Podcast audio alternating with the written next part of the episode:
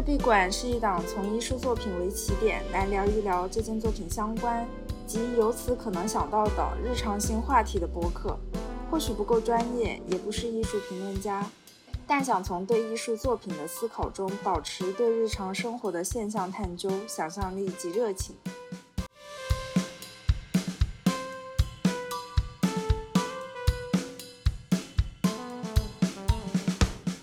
欢迎来到今日闭馆，我是乐阳，我是思慧。我们今天来讨论短片《雕像也会死亡》（Les statues meurent aussi），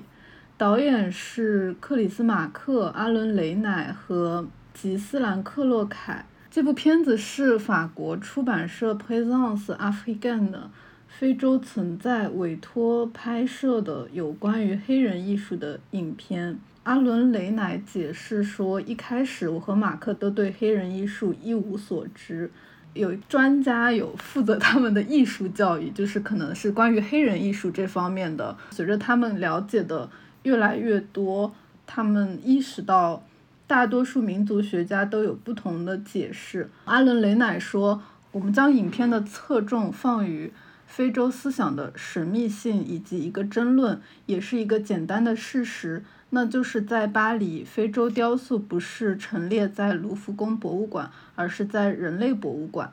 这部片子是一九五三年上映的嘛，呃，制作完成的，但是它没有通过审核，经历了差不多十年才解禁，就是说一九六三年才解禁。嗯，因为这部片子的反殖民主义倾向，所以才没有通过审核。然后我也去查了一下，就是好像当时非洲很多国家都还是在一个被欧洲殖民的状态下的。关于他提出的这个争论，在巴黎，非洲雕塑不在卢浮宫，而在人类博物馆，你是怎么想的呢？我其实是觉得，就是包括当代艺术，它的建立就是一个非常白人化的。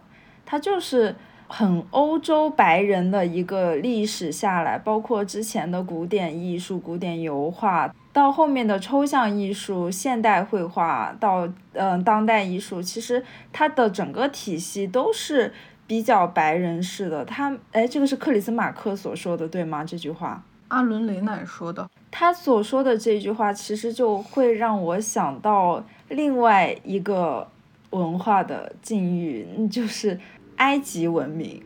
当时的手工艺品，他们的雕像、他们的绘画、他们的石板刻字，也不是会出现在卢浮宫的艺术，他们也是会出现在人类博物馆等其他博物馆的一些艺术。好像对于欧洲人来说，他们其实是，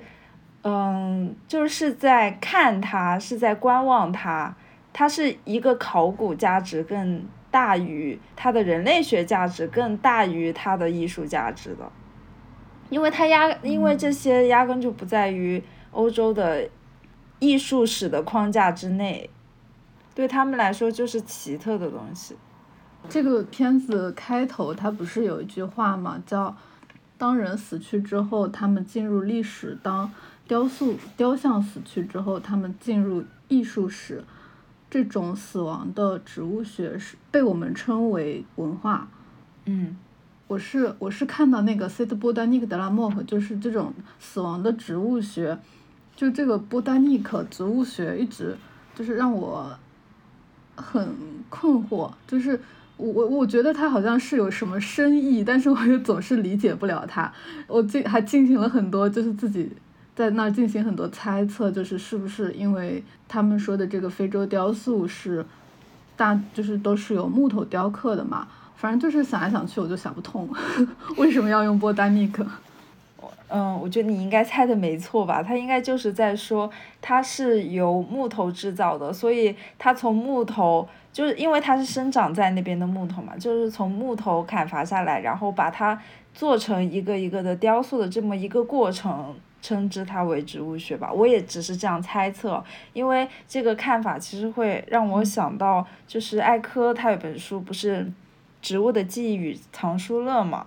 它里面其实有在说植物的记忆的这件事情，就是指的是书籍。它这本书其实主要就是说书籍嘛。嗯。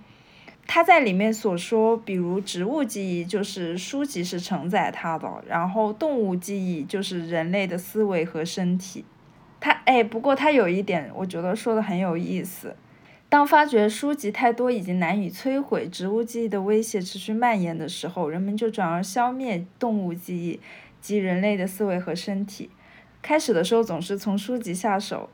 便紧接着毒气室的大门就打开了。然后他有说到，呃，后面当你想要保存以前的书籍的时候，就是那种古书，因为书籍它是随着时间，它会慢慢的腐朽掉，所以你需要有很多的方法以及很好的手段去保存它的。他就有说到，嗯，曾经用来在集中营中屠杀犹太人的一种毒气，叫奇克隆毒气。现在依然有销路。现在人们建议用它来给那些遭到蛀虫威胁的家具和书籍杀虫。所以其实，嗯，这句话又是谁说的来着？雷乃还是马克？这这个，因为这是电影里的文本嘛，所以应该是马克写的。哦，所以他的这句就是会让我想到这本书，然后就是会想到他之前。呃，也有说，嗯，在文字诞生之后，我们观证了矿物记忆的诞生。他他这里所说矿物记忆，就是因为在最开始的时候的文化文字符号都是印刻在粘土和石头上的，还有建筑也是矿物记忆的一部分。到矿物记忆到植物记忆，就是因为书籍的诞生。所以我觉得他的这个植物学可能也是在说一种承载。承载着东西的诞生的方式吧，嗯，这只是我个人的理解。而且你像，哦，如果说到植物记忆、矿物记忆，还有动物记忆，我们其实之前我们的文字也有很多的承载体啊。有一个词叫“人吞伤史”，就是说那个清末的时候有一段时间，大家还不知道甲骨文这个东西，河南那个地方吧，他们就是。挖到这个东西，挖出来就变成中药药材，然后磨成粉。后面是因为有一个官员吧，他生病的时候，呃，让那个药店送那个他们称为龙骨，然后让药店送那个龙骨过来，然后他发现上面的，他发现上面的文字不是类似那种符号，或者是那个骨骨头身上本来的花纹之类的。因因为他后面才那个啥，他后面，哈哈哈哈哈哈！哈哈哈，哈哈哈哈哈哈！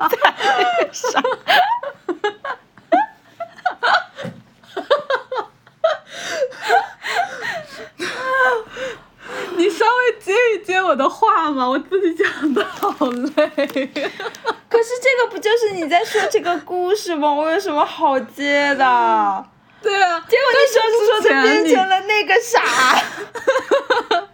不是因为之前我说的时候你就是很惊讶，然后觉得很有意思的样子，然后我就觉得哦，我可以很快乐的说下去，但是我自己在这说的时候，你已经听过一遍了，我就觉得好没意思呀，这故事说的。好没有激情。可是我要是再给你，哦，那不很假吗？我已经听过一遍了。结果你说成你破罐子破摔了，直接那个啥，我惊呆了，我想是什么？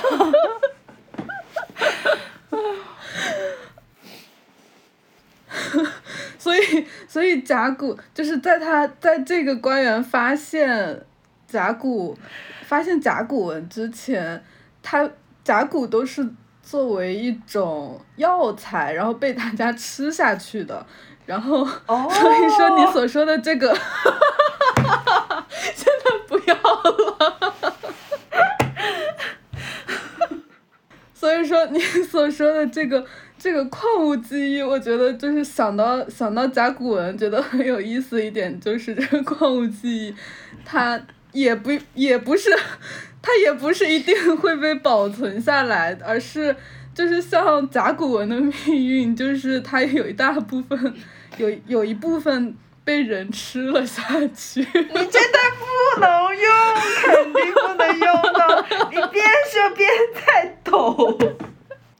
但是我其实有一个问题，我觉得那我觉得这不是矿物记忆，我觉得这是生物记忆、动物记忆。嗯，所以纸张被发明之后，文字就更多的被记录在了书籍上面。对，所以建筑和动物的这种骨头啊，这种这种介质就就没有那么实用，所以就更多的放在书籍上了。对。但是我觉得，其实建筑也这个方面就不能跟他们一起去对比了，因为建筑它不仅仅是作为一个传播知识的一个工具、一个媒介。你像之前雨果也有说，就是你说的这个话，雨果他之前在巴黎圣母院里面，他不是有一段也提到吗？说书籍将会杀死建筑。呃，像确实以前在建筑很盛行的那个时代，就是文字书籍没有这么盛行的时代，思想是一座山，强有力的占据一个时期一个地点。但是现在思想变成了一大群鸟，飞散在空中，一下子占据了空间中所有的点。因为我们是就是生活在已经是书书籍就是。作为一个传播知识的东西，从小就是看着书来学习知识的嘛，所以我之前其实从来没有想过建筑是就是在书籍之前，建筑是一个承载知识的媒介。嗯，但是但是你这么一说之后，我觉得是是就是他们是确实很不一样的，但是。怎么说？可能因为我们现在就是很习惯书籍是一个承载知识的东西，所以 之前就是看他这么说的时候，我还蛮觉得蛮怪的，就是为什么要去批判书籍作为一个知识的传播？就是对于我们来说，可能它就是一个很习以为常的事情，但是你真的想一想的话，确实建筑的话，它是一个。更大的，然后你更身临其境的进入一个环境，然后它有一个那种氛围，或者是它在一个空间里面可以给你一个整体的感受嘛。但是书的话，其实你的周遭是没有，就是你得沉浸去，你的沉浸进去，你书上写的那些东西之后，你才能去吸收它，而不是你整个人身处于一个。整体的一个东西之中去吸收那些知识，而且你看现在其实慢慢的传播知识的媒介它又在发生改变，现在看书的人其实也没有那么多了，文字它是会始终流传到现在的，但是它的承载媒介就变了，现在就好像更多的讨论是纸对手机和电脑是不是会代替纸媒啊，或者是纸质的书籍啊这种。讨论，其实艾科在这本书里面也有说到一点，就是，嗯，他，不过他那个时候还是电视时代哈，然后那个时候就是有人说别人就是担心电视的，呃，这种普及会让人，嗯，接收知识变得凌乱，甚至。就不会再去看书了。但是他说他所说的一点，我觉得也有一定的道理。虽然我没有就是特别赞成他这点，因为我对于未来的这个书籍的这个传播，我可能还是比较呃就不那么积极的吧。就是我的想法可能没有那么积极。然后，但是艾科他在这本书里面就是说，他说你得看一看现在一天有多少的书能够上市。嗯，现在一本书它的发行量是多少？就是跟以前相比的话，它其实是有了一个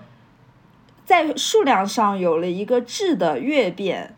所以其实他的意思就是，你不需要担心，嗯，书籍会被取代，或者是现在的人没有人看书，或者是嗯，书籍它。就是人们接收知识的方式会变得碎片化。他说，以前制作一本书的话，可能它的所有的，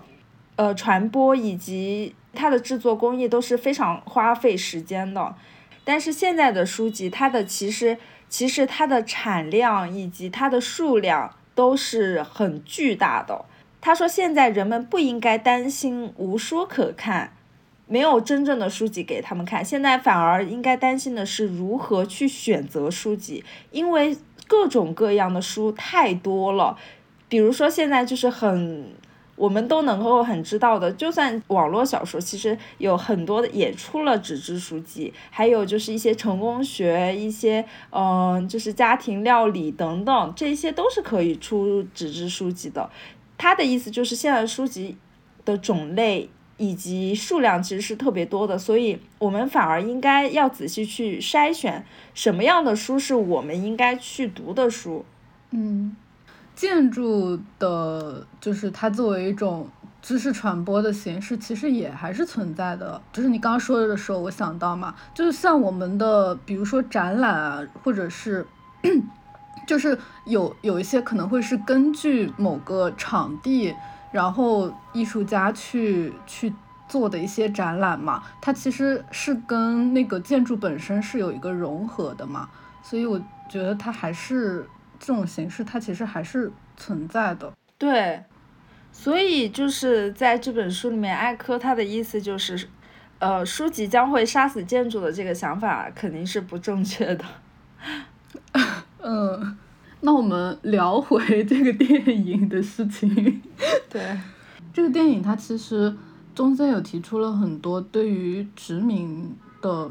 批判嘛，当。欧洲人把黑人艺术放在博物馆里的时候，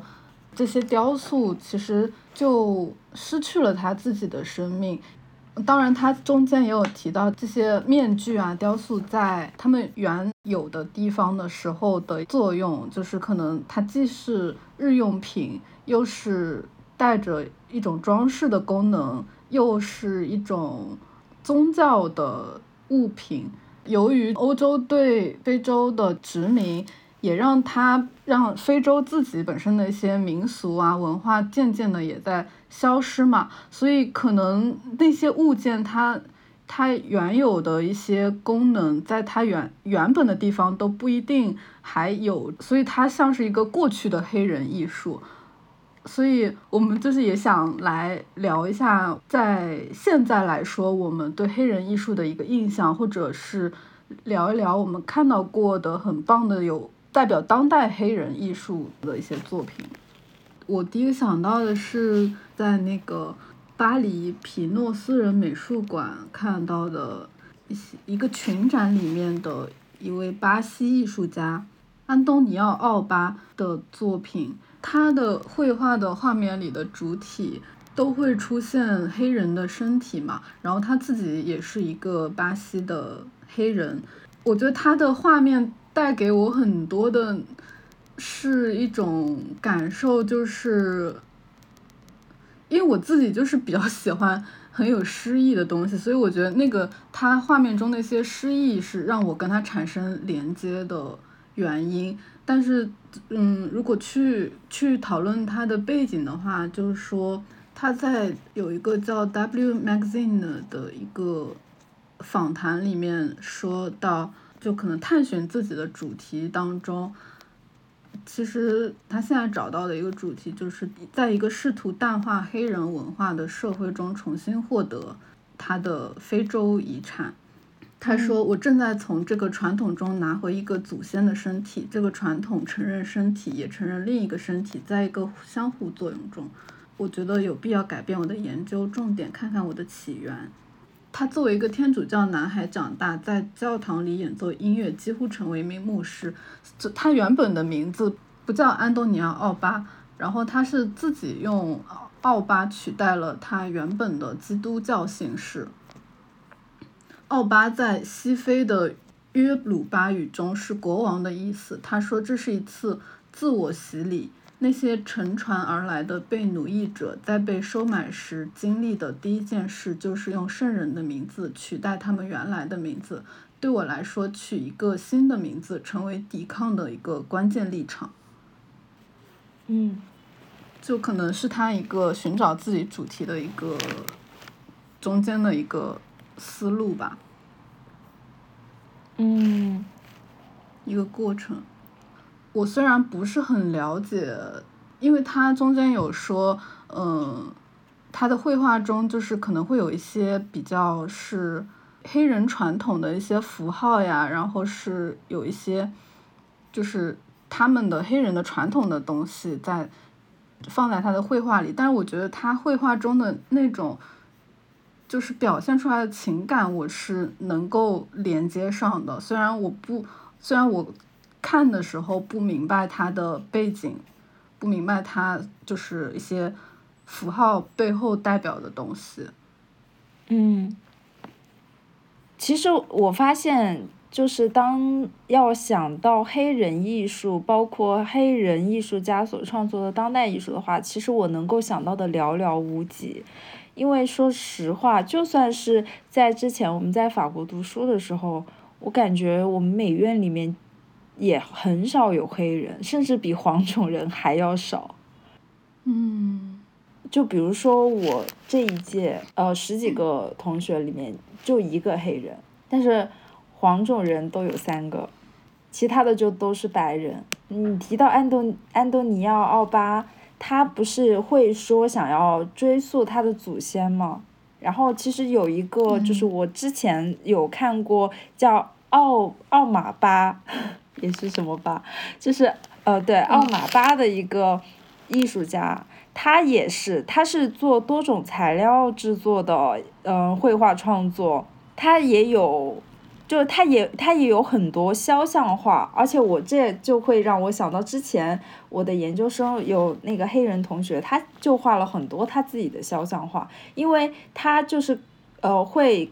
在自己的艺术创作中想要去展现他对于自己身份的一个矛盾，因为他第一他是黑人，第二他是一个呃同性恋者。所以他这种双重的身份下，在当时，嗯，就算是现代的一个西方的很开放的一个社会下，其实他是有很多身份困扰的。所以他绘画了自己很多的肖像，还有他当时制作了很多假的他的法国身份的身份证。嗯，我有点好奇，他的那个假的身份证上面。他那些很多里面是每个身份证是有区别的吗？上面的信息是有区别的，就是同样的。它上面所有的就是他的脸，他都进行了就是不一样的创作。然后他好像信息也改了，有一些信息是改掉的，但是他的名字都没有改。我我印象中是这样。你像奥马巴，他就是他会画很多肖像画嘛，甚至他就是有用到呃纺织跟刺绣这个东西，不能说刺绣吧，他有用到纺织品的这个元素去进行创作。然后他其实在里面也有很多想要探寻自己祖先的意意意味。我觉得其实祖先的这个。身份在非洲文化中，其实它就是占比很高的。就呃，因为他们非洲之前他们的土著信仰其实是偏向于呃万物有灵的嘛，他们的这种信仰会使他们认为他们的祖先是时不时会回来的，所以祖先是需要去供奉的。他们祖先在他们呃逝去的祖先在他们的意识里面是非常重要的一个部分。你觉得对于当代的黑人来说还是这样吗？我觉得，嗯，其实我不知道。可能创作中，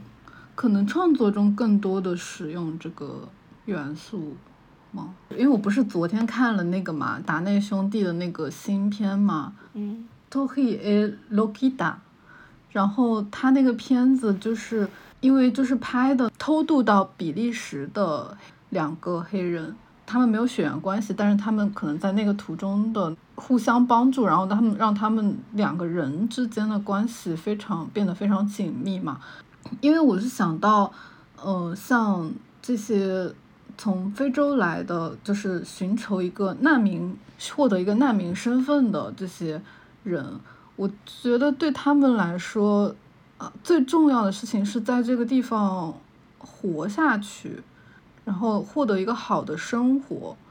就是可能我我不知道对他们来说，祖先还是不是那么那么重要。但是我觉得，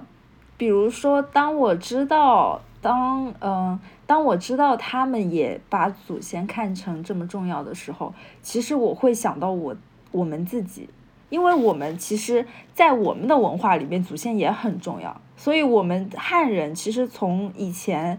嗯，包括现在可能有一些也有，就是会有族谱，会有祠堂。其实对于我们来说也是的，但是我们现在同样为了生存在汲汲营营呀。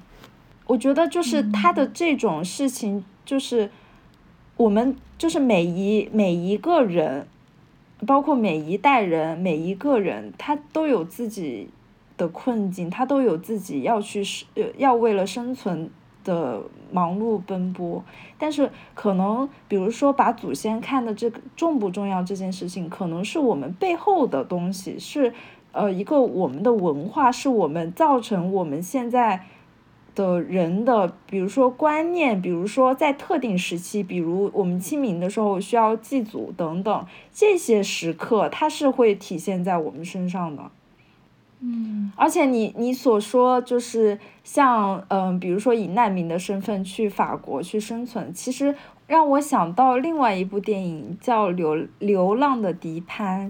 他这个是斯里兰卡的人，然后他申请政治庇护到了法国嘛。这一部电影就是它的前面其实真的就是很生活，因为嗯，当你在法国的时候，特别是你在。嗯，巴黎什么卢浮宫啊、埃菲尔铁塔底下的时候，不是有很多那种就是贩卖纪念品的黑人吗？《流浪的迪潘》里面这个男主角他也是，他一开始他在巴黎，他想的赚钱的方法也是卖这种闪着光的呃旅游纪念品。其实我觉得这种他们的困境可能都是相似的，反而跟他们非洲或者是。呃，斯里兰卡、印度那边，我觉得可能跟他们的这个没有，就是跟他们本身的人种没有什么太大的关系，可能肯定是有关系的，但是我觉得他们的境遇至少是很相似的。我觉得黑人的艺术还是对于我来说哈，可能我接触到的吧。就是我所知道的艺术家，还有以及之前在美院的同学，我觉得他们的画风其实都还挺豪迈的，然后非常的就是有能量，很热情。这个我不知道这个是算不算是刻板印象，但是他们真的就是会让我有这种印象在，会觉得有热烈奔放的感觉。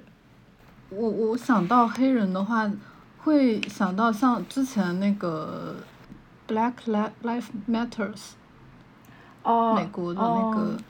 在那个 Black Lives Matters 有那个运动的那个时候，我我学校的老师他那时候就给我们放了很多黑豹党的记录影片。准备这个的时候，我也就是回去又看了一下嘛，然后发现其中有一部竟然是瓦尔达拍的，他这个就有点 像是一个报道片一样，然后的题目就叫黑豹党嘛，记录那个时候。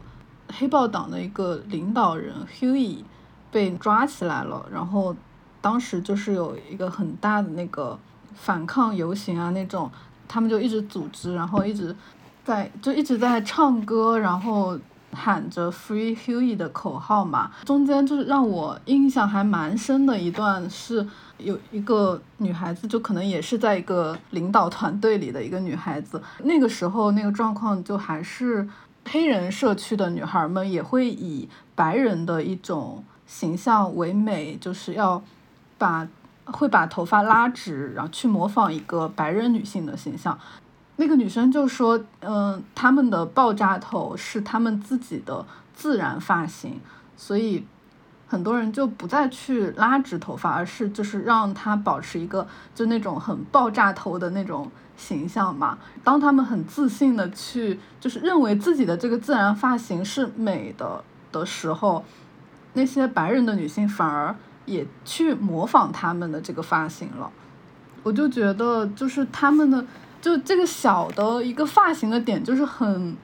让我印象很深，就是因为他的这个很简单的一个事情，但是它是一，我我认为它是一个很。很有力的抗争、防守、护卫自己的身份。嗯，为什么露出一个尴尬的笑容？不是不是不是没有，我明明就是很欣慰，就感觉你你说出来，你都说的很有力量。其实我觉得黑人，因为哦，我记得我记得我就是刚去法国的时候，我当时还在里昂嘛，然后我还记得在汤姆卫下车的时候，我看到前面有黑人女孩跟白人女孩，当时夏天嘛，然后他们就是呃露着一整块背的那种那个黑人女孩，然后我当时真的发现她的皮肤在闪闪发光，然后当时我真的是觉得好美，就是一下子就被美到了。而且就是很巧的是，我后来去到别的城市的时候，然后住在一个嗯贝恩贝家里，呃，就是那个民宿家里，然后呃他他们家就是有很多书嘛，我当时我就问他可不可以借他的书看，然后他说可以，我当时我就拿了那个呃叫什么来着，然后我就拿了呃勒克莱齐奥的书，勒克莱齐奥。他就是呃在非洲长大的，他的那本书我忘记叫什么名字了，但是我始终记得开头他在描述他自己小时候的时候，他说他因为他是白人，但是其他的都是黑人，他觉得他自己为什么皮肤这么白这么丑陋，没有办法融入他们。然后他也有说，就是夏天的时候跟他们一起，呃，去游泳什么的。他看到他们的皮肤都是像钻石一样闪着光，但是他的皮肤就不是。他当时就因为这个很自卑。就是我又想到前几年我们的，不是种族歧视。嗯，我记得当时是跟你，然后还有我一个朋友，我们三个人一起看的那个，你记得吗？然后当时把裙摆弄得很大嘛，屁股弄得很大。他就是一个国人，然后画黑了脸，去扮演黑人。当时这个人一上场，我就说这是种族歧视。你跟我另外一个朋友，你们俩还说没啥。哦，我有吗？有，当时你们说 没什么呀。我当时我当时惊呆了，我说怎么在一个。会这么大的节目上面能有这样子的节目出来啊？结果第二天我就发现他上了头条。我觉得那个时候是因为你会比较敏感，就是我的敏感不是一个贬义词啊，就是可能你的敏感是在于说你你知道一个就是那种刻板印象的形象是什么样子的，就对于一个黑人的刻板印象的形象。但是可能对于当时的我来说，我只是看到他在扮演一个黑人，但是我不会意识到说他是扮演一个刻板印象的黑人。嗯，我觉得你扮演一个人种，其实就是很不可取的。嗯。更何况你将他打扮成，就是穿着传统服饰，然后屁股垫着那么大口，然后又很造作的。在说一个好像中文说不好的那种口音，我当时真的整个人难受坏了。主要是我真的很惊讶，我没有想到一个这么大的的晚会能够允许这样子的节目放出来。唉，我觉得如果我，嗯，就是可能可能几年前我肯定也不会有这种感受，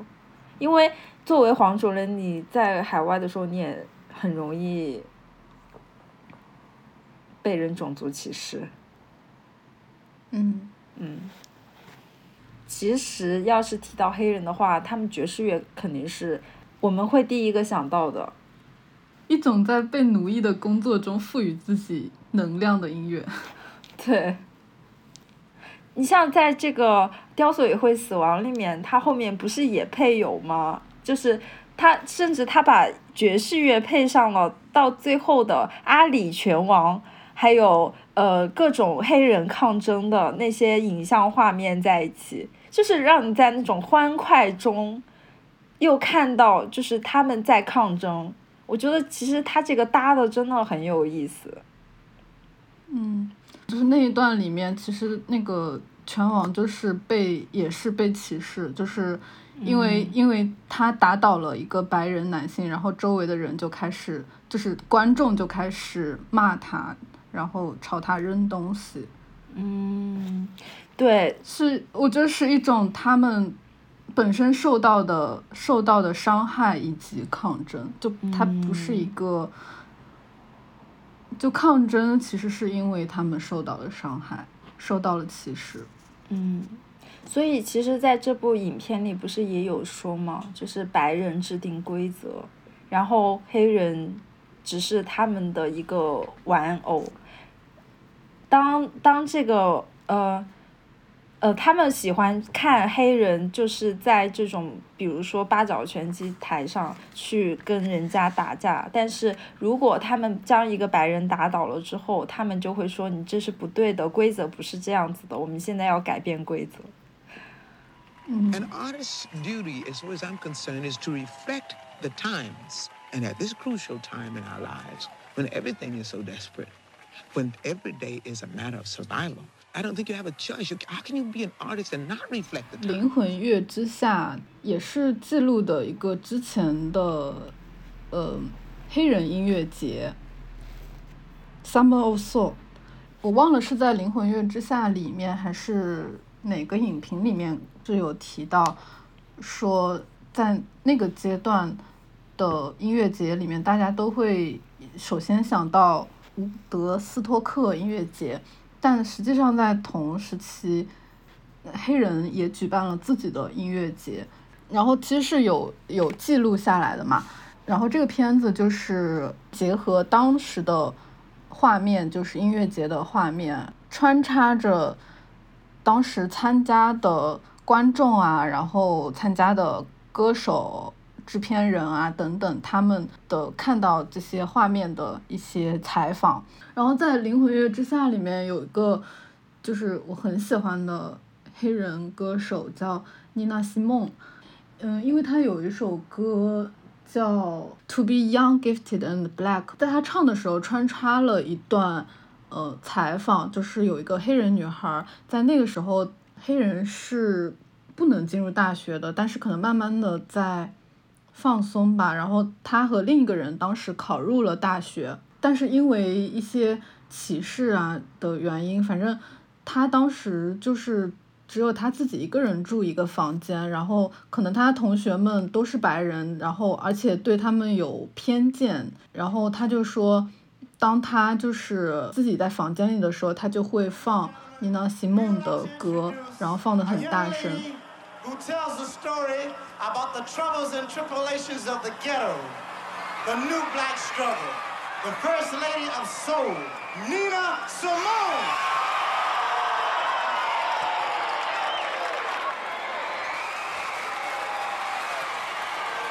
We walked on water to see Nina Simone.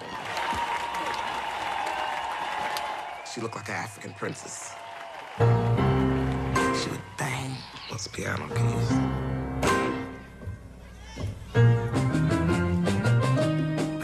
Fearlessness and her control as a woman, as a black woman, was just awesome. She was sending a message.